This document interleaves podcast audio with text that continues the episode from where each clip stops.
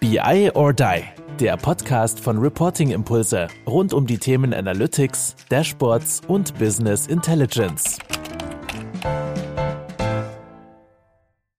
Hallo, willkommen bei Power BI or Die, dem Power BI Podcast bei BI or Die. Ja, und äh, heute geht es darum, dass, ja, wenn wir viele Ressourcen haben, aus viel, viel zu machen, ist irgendwann auch ziemlich einfach. Im Zweifel kaufe ich mir Sachen ein, im Zweifel packe ich halt nochmal eine Premium-Kapazität daneben. Wie ist das aber quasi da, wo es ja wirklich vieles ineinander greift im deutschen Mittelstand, wo wir eben nicht aus viel, unendlich viel machen, sondern aus beschränkten Ressourcen sehr gute Sachen. Und das wird heute Max erzählen. Hallo Max, Max Frisch. Hallo Arthur, danke für die Einladung. Ja, und Max, wir kennen uns ja schon ein bisschen länger, also wir haben auch schon zusammengearbeitet. Werden wir noch ein bisschen mehr dann darauf eingehen war gar nicht mal so zeitlich intensiv, aber fachlich eben sehr interessant, was wir gemacht haben. Du bist ja bei der SEG Sales oder SIG Sales und erzähl doch selber was dazu. Wahrscheinlich kennt die jetzt nicht jeder. Gerne, gerne. Also wir sind ein Dienstleister für große Industriemarken am POS, vor allem im Lebensmitteleinzelhandel und wir sind Sales- und Service-Experten. Das bedeutet, wir unterstützen die große Markenartikelindustrie bei Dienstleistungen wie Warenverräumungen, Dispositionen und es geht so weit, dass wir teilweise auch Vertriebsoutsourcing für unsere Kunden anbieten, wo wir dann die vollständige Vertriebsmannschaft im Außendienst sozusagen für die Kunden auch stellen. Okay, also wenn jetzt irgendwie einen ich baue mir eine neue Kaugummi-Marke auf und möchte jetzt bei Aldi Süd reinkommen. Habe jetzt gehört, irgendwie, Aldi Süd war jetzt auch im Podcast bei BI or Die und da sollte ich jetzt mal, habe selber keine Vertriebler, würde dann sagen, ich hier, Six Sales, schaut da mal vorbei und bearbeitet mal den Laden, damit ich da meine Produkte platzieren kann. Also so genau, also die, die Dienstleistung an sich passt auf jeden Fall. Die Discounter sind nicht ganz unsere ja. Zielplattform im LEH weil wir da mehr dann dementsprechend mit den Edekas, den Reves dieser mhm. Nation und auch dann den Kaufländern etc. unterwegs sind. Aber die Dienstleistung, die du jetzt beschrieben hast, ist auf jeden Fall eine Problemstellung, mit denen auch Kunden auf uns zukommen. Produktlistungen, Distributionserweiterungen, ich möchte mehr Regalfläche erreichen, ich möchte mehr Präsenz im Markt erreichen und dann unterstützen wir mit unserer Expertise. Ja, okay. Also jetzt weiß ich so, was ihr macht. Das ist ja schon mal cool und wahrscheinlich wussten auch viele gar nicht, dass es dafür dann eigene Dienstleister gibt. Und wie, wie kommen denn eigentlich so Newcomer-Produkte, aber auch bestehende eben, das ist ja auch spannend, dann mehr in den Markt.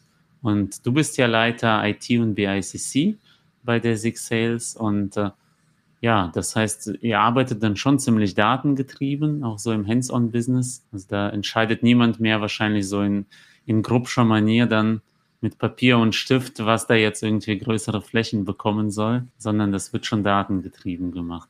Genau, also wir sind vollständig digitalisiert in unserer Dienstleistung und in der ganzen Produktion dieser Dienstleistung. Das bedeutet, jeder Mitarbeiter von uns ist vor Ort im Markt auch digital ausgestattet. Wir erheben dann die ganzen Ergebnisse und Erkenntnisse in einer eigenentwickelten App. Und da kommen natürlich tagtäglich eine Vielzahl an Datenpunkten zusammen. Also mal im Schnitt haben wir so monatlich circa 70.000 Besuche. Und pro Besuch wird dann immer ein Fragebogen erhoben mit einer unterschiedlichen Tiefe an Fragen, die beantwortet werden müssen, teilweise dann bis auf SKU-Ebene wo wir dann pro Besuch auch mehrere hundert Datensätze teilweise generieren. Das heißt, da kann man sich ja jetzt auch schon hochrechnen, über was für Datenmengen wir dann da trotzdem auch sprechen, obwohl es jetzt natürlich nicht dieser riesige Konzern ist, sondern ähm, ein anderes Dienstleistungspaket. Ja, also wirklich wieder so ein Beispiel. Man muss nicht irgendwie ein Riesenkonzern sein, um viele Daten zu haben und auch jetzt ja nicht unbedingt Daten, also gewisserweise sind Daten ja bei euch schon irgendwo mit dem Kerngeschäft sehr wichtig. Du hast ja Fragebögen erwähnt. Da kommt bei mir auch noch ein spannender Gedanke. Da sind ja jetzt keine so Standarddaten, die jetzt irgendwie einfach ein Sternschema und, und ab dafür mit äh, zählbaren Fakten, sondern da sind ja so eine Mischung aus qualitativ und quantitativ und auch ja nicht einfach so wahrscheinlich leicht zu modellieren, oder? Genau, also du, du sagst es schon, wir sind da auch in einem ganz anderen Datenuniversum sozusagen unterwegs. Wir sprechen bei uns in der Abteilung nicht von den Controlling- und Finance-Kennzahlen, ähm, sondern da geht es wirklich um operatives Berichtswesen, was wir dann einsetzen, bei uns intern die Teams zu steuern und aber auch natürlich die Ergebnisse an den Kunden dementsprechend auch als Leistungsnachweis zu berichten. Und dadurch, dass so ein Besuch natürlich mehrere Elemente auch beinhalten kann, ist auch das Datenmodell darunter natürlich komplexer. Wir haben letzten Endes ein Multifaktenschema, wo wir die verschiedenen Aggregationsebenen, die in so einem Besuch stattfinden oder rund um einen Besuch stattfinden, auch irgendwo dann abbilden. Und durch dieses Multifaktenschema ist natürlich auch unser Datenmodell nicht ganz trivial, hat auch einige Zeit gedauert, bis wir das dementsprechend auf das Level, wo wir es jetzt haben, auch bringen konnten. Genau, also das ist wahrscheinlich auch wieder so ein bisschen der Gedanke, Power BI schnell zu starten, schnell zugänglich und dann mit großen Daten kommt ja doch irgendwann so der Schwenk, um zu sagen, uh, jetzt kann ich das aber nicht mehr wie so eine Excel-Tabelle verwenden, sondern da musstest du dann ja auch mehr quasi da rein investieren und ich weiß ja auch von dir selbst, du modellierst ja auch selber die Datenmodelle. Also bei euch ist jetzt nicht Leitungsfunktion, dass du dann managst und irgendwie dann Technologiestrategien entscheidest, sondern du hast ja auch selber eben das ganze Datenmodell aufgebaut und weiß ich ja noch, dass wir da ziemlich alles ausgereizt haben, was so unterhalb vom Premium geht in Power BI. Also Genau, also dass ich das selber sehr, sehr tief mit drin steckt, das macht mir zum einen natürlich so sehr viel Spaß, zum anderen sind unsere Teams auch gar nicht groß genug, um da jetzt irgendwie über ganz, ganz viele Ressourcen zu sprechen, sondern jeder von uns ist da an den Prozessen mit beteiligt, inklusive mir. Und da hatten wir ja auch schon die Anknüpfungspunkte in der Vergangenheit, wo wir dann einfach immer wieder an speziellen Stellen so ein bisschen Coaching-Ansatz gefahren haben, dass du mir über die Schulter geschaut hast und einfach an der einen oder anderen Stelle nochmal einen Tipp gegeben hast, den wir dann aber auch wieder intern umsetzen konnten. Also das war mir von Anfang an wichtig, dass wir da das Know-how auch intern haben und nicht immer von irgendwelchen externen mhm. Ressourcen irgendwo abhängig sind. Ja, also das Projekt war für mich auch deshalb sehr angenehm, weil es ja genauso Kerngeschäft ist von dem, was ich unter Beratung verstehe, da wirklich punktuell und jetzt nicht als ja dauerhaft dann was zu bauen und äh, quasi das Know-how dann auch nur extern zu haben, Leute von sich abhängig zu machen, sondern du bist, ihr lauft da komplett alleine und du kannst da auch alles dann machen. Das ist wirklich nur ab und zu mal einfach so bei besonders kniffligen Sachen, wo wir dann zusammengesessen sind, ein bisschen Coaching und Sparring hat äh, super geklappt und am Ende hast du ja jetzt trotzdem, also zu, Zuhörenden können sich das denken, dass wir hier bei 70.000 am Tag und das sind ja quasi Besuche und noch nicht mal die einzelnen Datenpunkte, dass ihr ja Unmengen an Daten generiert und das hat dann trotzdem quasi im, im Unterpremium-Bereich funktioniert. In dem Sinne, dass du dann eben eine, so eine komplexe Architektur aus Data Flows und auch Composite Models dann aufgebaut hast. Und ja, ist auch nicht an einem Tag entstanden, aber dann am Ende fand ich das doch eine sehr gute Sache so für das, was da ging. Genau, also wie du schon beschrieben hattest, wir mussten da verschiedene Vorangehensweisen testen. In der Theorie sah das alles schon von Anfang an eigentlich relativ gut aus und naheliegend aus. Aber wir sind dann natürlich schnell an die Grenzen auch von den Pro-Lizenzierungen dann irgendwo gekommen, dass wir da einfach kapazitätstechnisch unsere Grenzen hatten, sowohl im Power BI Desktop, weil wir ja irgendwo die Modellierungen machen mussten, die wir dann in die, mhm. in die Live-Welt schieben konnten, aber dann auch natürlich bei den täglichen Aktualisierungen, wo wir gemerkt haben, okay, die sprengen die Zwei-Stunden-Grenze beispielsweise, die an den Pro-Lizenzierungen auch hängen. Von dem her mussten wir da verschiedene Wege testen, die uns dann letztendlich zum Ziel geführt haben. Mhm, genau. Und das am Ende wirklich dann so Konzepte genutzt, weil wer jetzt zuhört und so mehr mit Power BI schon gemacht hat. Ja, die zum Beispiel Composite Model sind natürlich langsam, wenn wir da ein Composite Model bauen. Auf der anderen Seite, da könnten wir inkrementell aktualisieren. Bei Data Flows ist das ja immer noch Premium Only. Das heißt, wenn wir da sagen, okay, wir machen aber jetzt die Dimensionen, die halt eher statisch sind und vielleicht auch eben doch sinnvoller sind, die im Import-Mode zu haben, weil darüber laufen ja die Filter, dass die eben aus Data Flows kommen und der Rest aus Composite Models. Das ist dann wirklich so ein bisschen, ja, Stärke von Power BI dann auch so ein bisschen zu basteln, auch ja. in dem, in dem Nicht-Premium-Bereich. Ja, diesen Hybridweg sind wir ja auch gegangen, dass wir dann, also ich glaube, wir haben um die fünf, sechs Data Flows aktiv aktuell und dann aber auch nochmal bis zu zwölf Datasets, die dann gemeinsam in diesem Composite Model dann ähm, in ein Datenmodell gegossen werden. Und die brauchen wir auch, weil wenn wir noch mehr verschiedene Datenquellen in ein von diesen grundlegenden Datasets reingezogen haben, dann sind wir da einfach an die Kapazitätsgrenzen gekommen. Deswegen mussten wir das in so kleine Kuchenstücke teilen, um es dann später im Datenmodell auch wieder zusammenzusetzen. Also das war wieder so ein Beispiel weit weg von irgendwelchen Testdatensätzen, die, die so im Internet zu sehen sind. Aber ja, da, da fängt es auch an, irgendwo Spaß zu machen, wenn es dann dann auch mal funktioniert und äh, ja irgendwann auch man nicht nur am Warten ist. Äh, das ganze Thema Entwicklerfilter auf so einen ganz engen Zeitraum und dann ist im anderen Zeitraum aber doch irgendwas anderes los. Kann passieren, aber ja, Schwierigkeiten sind da, um da gelöst zu werden. Ja, jetzt, jetzt haben wir schon einige so an Tech Talk gemacht. Jetzt würde mich aber auch so ein bisschen die andere Seite interessieren vielleicht.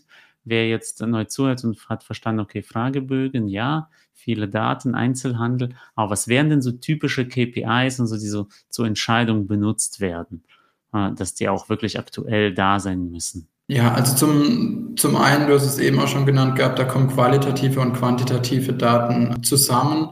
Quantitativ ganz klar, wir betrachten eine klassische Quote bei uns ist die Servicequote. Da wird einfach betrachtet, ob die vom Kunden gewünschte oder auch beauftragte Anzahl an Besuchen stattgefunden hat oder nicht und in welchem Prozentgrad, dass das auch stattgefunden hat. Wir sind natürlich, dadurch, dass wir national da auch in so einer Größe unterwegs sind, sind wir natürlich auch von Ausfällen etc. unserer Mitarbeiter auch nicht unverschont. Dementsprechend muss das natürlich auch durch die Außendienststrukturen dann wieder nachverplant werden und, und, und. Und dadurch sind wir nicht immer ganz bei den 100 100 Prozent einer Servicequote und haben da dann so gewisse Richtlinien mit unseren Kunden definiert, in welchen Spannen wir uns da bewegen dürfen. Und dementsprechend ist beispielsweise so eine Servicequote eine klassische Kennzahl. Und das geht dann aber bis in die Tiefe, dass wir auch einzelne ähm, SKUs beispielsweise uns anschauen, die bestellt werden müssen bei jedem Besuch oder die auf jeden Fall im Markt gelistet und platziert sein müssen, wo wir dann Abfragen dementsprechend machen ähm, zum Start von jedem Besuch beispielsweise, ob Produkt XY auch wirklich auf der Regalfläche irgendwo vorzufinden ist. Wenn nein, ob dann wenigstens ein Preisschild gesteckt ist und da eine potenzielle Fläche für dieses Produkt da ist und es sozusagen in dem Moment nur out of shelf ist oder ob wir da wirklich auch vertrieblich nochmal einsteigen müssen, weil dann aktuell gar keine Regalfläche für dieses Produkt vorgesehen ist. Ja, okay, das ist gut. Also zum einen habt ihr so ein bisschen die, ja, das Tracking von eurer eigenen Leistung. Auf der anderen Seite auch von, von den Märkten, wo ihr unterwegs seid, ob da eben alles geliefert wurde und gleichzeitig könntet ihr ja auch Richtung Kunde so den Mehrwert sagen und hier, okay, das Produkt läuft vielleicht nicht so, wie sich die Kunden das überlegt haben. Also die Entscheidungsfindung an sich ist aber beim Kunden, oder? Also welches Produkt irgendwie wie stark gewichtet werden sollte oder bedienen die sich da auch eurer Reports? Also wir haben schon Vorgaben von den Kunden. Die Kunden haben auch Zentralabsprachen häufig ähm, mit den Key Accounts von den Handelsketten. Also unsere Kunden ist ja im Endeffekt die Industrie. Das heißt, das sind schon im Voraus auch Vorabsprachen sozusagen zwischen den Industriemarken und den Handelsketten. Und unsere Mitarbeiter versuchen dann die Vorgaben, die wir von der Industriemarke bekommen, im Handel nochmal verstärkt zu platzieren und dann natürlich auch kontrollieren und auch beizubehalten, dass einfach die Erfolge kontinuierlich ausgebaut werden und nicht vielleicht die Wettbewerbsmarke auf einmal mehr Regalanteile einnehmen kann. Hm, okay, ah ja, gut. Das heißt, das so ein bisschen in, in die Richtung Transparenz und äh, ja, coole Sache. Also das heißt, Reporting ist wirklich so, so wirklich im täglichen Business auch, also deswegen auch, ja, es gibt da einen Bedarf, das irgendwie ständig zu aktualisieren, auch wenn man denkt, okay, so eine Umfrage, die werten, wertet man ja nicht immer aus, drängt sich dann sofort auf. Aber bei euch ist es ja wirklich diese Mischung aus im Grunde Tracking, aber auch so Insights, die dann vielleicht längerfristiger wichtig sind, aber es ist halt trotzdem ein und dieselbe Zulieferung an Daten.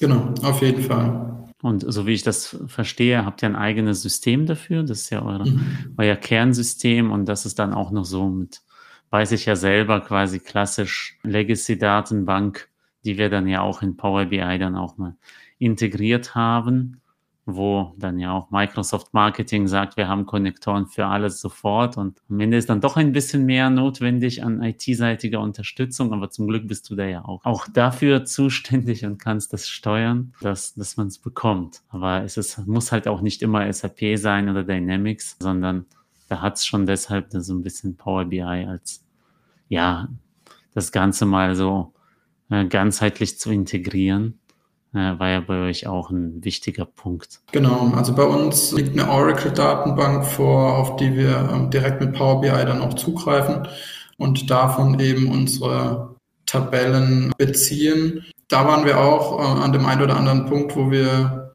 ja, überprüfen mussten, beziehungsweise so ein bisschen äh, hinterfragen mussten, ob die Funktionalitäten bei den Konnektoren wirklich immer alle gleich sind. Also mhm. du hattest da an vielen Punkten auch Erwartungshaltung, gerade in, in, Richtung inkrementelle Aktualisierungen, die ich dann teilweise in, über den Connector mit Oracle nicht so abbilden konnte, wie wir das gewünscht hatten. Aber ähm, wir haben dann nochmal Sonderlösungen mhm. implementiert, die uns dann da auf dem Weg zum produktiven System geholfen haben. Ja, also es geht auch und ja, ne, da auch da so Herausforderungen, die dann lösbar sind. Und natürlich jetzt äh, so ein bisschen noch der Ausblick. Also du hast ja so den Tech-Stack und Datenmodell haben wir jetzt so gut auseinandergenommen, auch wofür das Ganze da ist. Aber natürlich das Thema Microsoft Fabric. Also kann auch sein, wenn der Podcast veröffentlicht wird, dass es schon GA ist.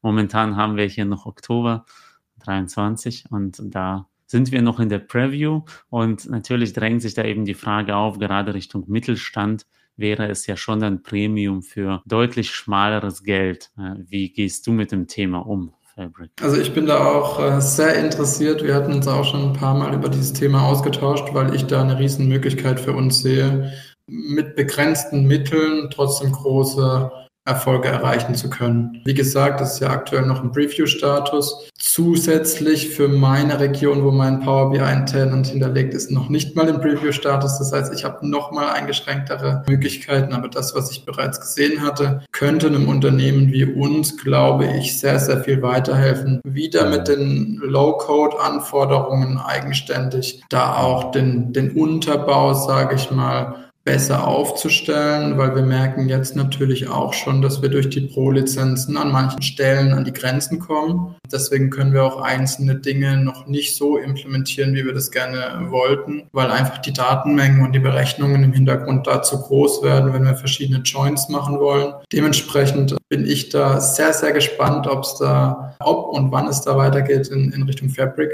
weil ich das als große Möglichkeit für uns sehe und werde mir das dann auch auf jeden Fall anschauen, ob wir da nicht Teile oder sogar das ganze Datenmodell dann dementsprechend ablösen und optimieren können. Ja, also gerade eigentlich die Datenmenge wäre ja sowas, wo unser Data Lake oder Lakehouse ja prädestiniert dafür wäre, das da abzulegen und dann eben so die Datenmodelle passend zu basteln. Also ich sehe da schon Use Cases, deswegen wir sind gespannt, stand jetzt auf das Thema GA und wir sind ja in einem Preisbereich, zumindest so wie es jetzt laut Ankündigungen möglich ist, wo selbst ich dann sage, auch so kleine Beratungsbude wie wir, ich werde trotzdem das kleinste Fabric wohl behalten, einfach um up-to-date bei dem Thema Features zu sein.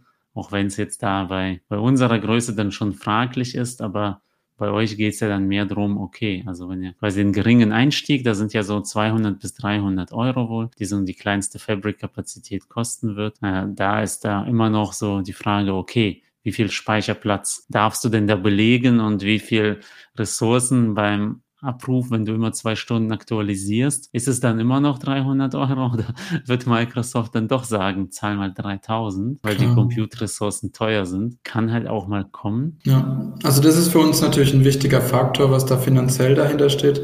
Was mir aber persönlich viel wichtiger ist, sind diese Low-Code-Anforderungen, die da auch wieder ein Stück weit mit dranhängen weil wir in meinem Team keine Ressourcen haben, die irgendwo auf SQL-Basis oder ähnlichem arbeiten können. Das heißt, wir wären, wenn wir ähm, Data Warehouse einführen wollten oder würden, relativ stark abhängig von externen Ressourcen. Und diese Abhängigkeit möchte ich in unserem dynamischen Umfeld, in dem wir uns begeben, eigentlich nicht haben, dass wir schnell auf Veränderungen bei uns in den Datenstrukturen etc. auch reagieren können. Hm. Ja, und an sich von der Theorie her hat Microsoft da ja schon eben den Punkt getroffen, dass es ginge ja alles ohne SQL. Also zumindest was ich bisher, ich habe ja bisher nur Testcases äh, auf Fabric gemacht, aber es funktioniert. Es funktioniert auch genau. mit Dataflow Gen 2 mit der, mit der bekannten Power Query Oberfläche und dann eben im Power BI Dataset noch Ummodellierungen sind da ja auch noch möglich. Also wirklich von daher finde ich, da trifft Microsoft schon genau diesen Markt, um zu sagen, ja, wir machen auch Datenmodellierung ein Stück weit fachbereichstauglich. Mhm. Äh, und das ist ja eben der Grund, wenn Leute sagen, ja, wir haben Synapse gab es ja schon immer, was ist eigentlich neu jetzt an Fabric? Ja, aber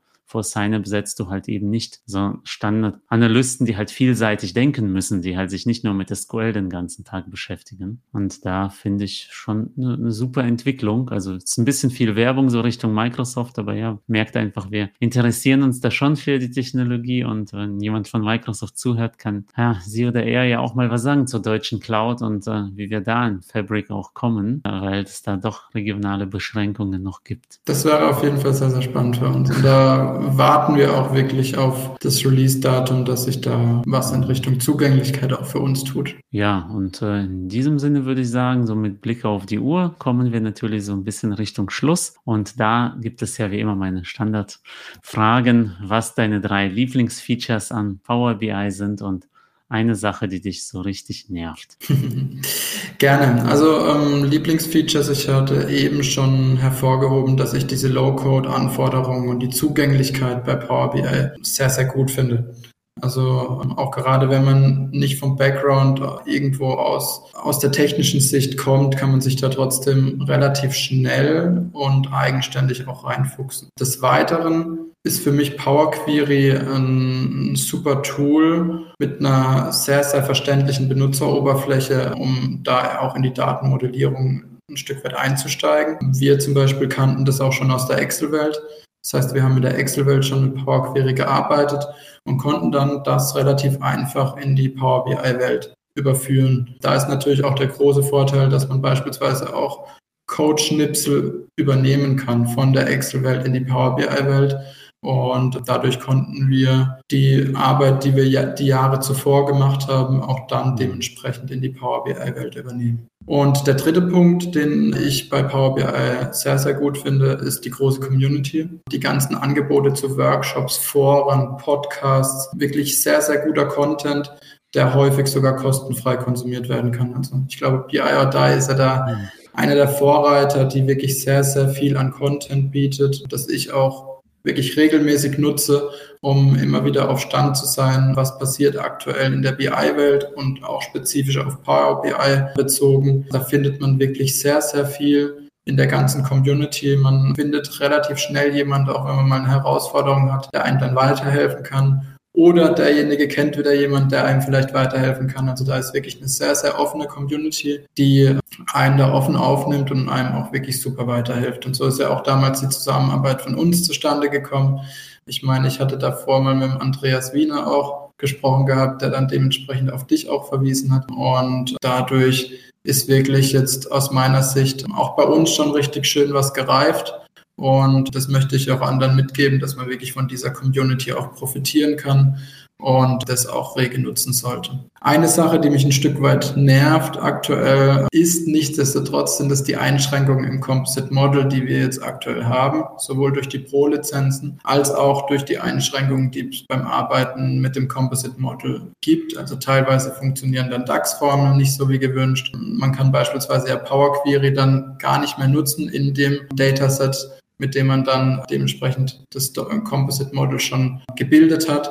Das bedeutet, man hat da schon durch diese Nutzung des Composite Model, Models auch Einschränkungen, die vielleicht durch ein anderes Datenmodell eher lösbar wären. Und auf der anderen Seite auch den Punkt, den wir gerade eben schon hatten, natürlich dieser Preview-Status von MS Fabric, der mich aktuell natürlich nervt, weil er uns ein Stück weit einbremst. Wir haben da Mitte des Jahres, meine ich, in dem Release äh, Mai oder Juni mal die ersten Botschaften dazu gehört und gesehen und ich brenne da so ein bisschen mal weiterzugehen und weiterzukommen und da passiert aber jetzt leider noch nichts. Von dem her bin ich da wirklich gespannt, zu welchem Zeitpunkt es da weitergeht. Ja, und ich hoffe immer noch, dass äh, wir, wir und oder Microsoft da auch helfen, einfach auch durch, durch die Community und Öffentlichkeit. Du hast es ja super zusammengefasst, äh, kurz und knackig und tatsächlich mit äh, Power Query ist bei mir ja auch dieses Doppelleben. Ich kopiere auch heute noch gerne mal Code nach Excel von Power BI, ja. der für mich in Power BI angenehmer ist zu schreiben. Und wenn ich dann doch mal irgendwie Excel brauche für Aufbereitungen, dann ist es auch möglich, das quasi rückwärts anzupacken. Ja, deswegen, Max, ich bedanke mich bei dir für, für die spannenden Einblicke, also auch mal so äh, etwas anderes in Sachen Daten und Branche und auch da eben kurz auf den Punkt gebracht mit den KPIs, wirklich ein, ein super Rundumflug, auch mit nicht standardtechnischer Lösungen hin zu Fabric. In diesem Sinne Vielen Dank und wie immer, bei BI or Die gehören dir die letzten Worte. Versuch dich am besten nicht zu bedanken, sondern du kannst aber alles andere sagen, kannst nochmal ein, ein Plädoyer für bestimmte Produkte im Einzelhandel sagen oder für ja nochmal hm, an Microsoft etwas richten oder vielleicht sucht ihr auch Projekte oder Kollegen. Die Bühne gehört dir. Dankeschön. Also zunächst möchte ich mich mal bei den äh, Zuhörern bedanken, auch dass sie immer noch dabei sind. Wir sprechen ja zwischen 29 Minuten, von dem her freue ich mich darüber. Und auf der anderen Seite freue ich mich einfach auf jeden Austausch, der ähm, kommt und stattfindet, sowohl zu den Dienstleistungen rund um die SIG und um meine Wenigkeit, als auch um alle runden Themen rund um Data. Also wenn da jemand Fragen hat, wie wir das jetzt angegangen sind, wie wir das hinten bekommen haben, da auch wirklich produktive Dashboards ohne diese Premium-Lösung zu haben, da darf da gerne auf mich zukommen. Ich bin da offen dafür, für den Austausch und für die Gespräche. Und meine letzte Bitte natürlich an Microsoft, dass wir da bei dem MS Fabric Thema dann auch noch weiterkommen. Vielleicht hört da auch heute jemand zu. Von dem her würde es mich freuen, wenn sich da schnell für uns auch wieder eine große Chance auftut. Danke dir und bis bald an alle. Das war BI or Die, der Podcast von Reporting Impulse. Danke, dass ihr auch diesmal wieder mit dabei wart. Wenn es euch gefallen hat, dann hinterlasst uns doch eine gute Bewertung und abonniert den Podcast, um keine weitere Folge zu verpassen. Bis zum nächsten Mal.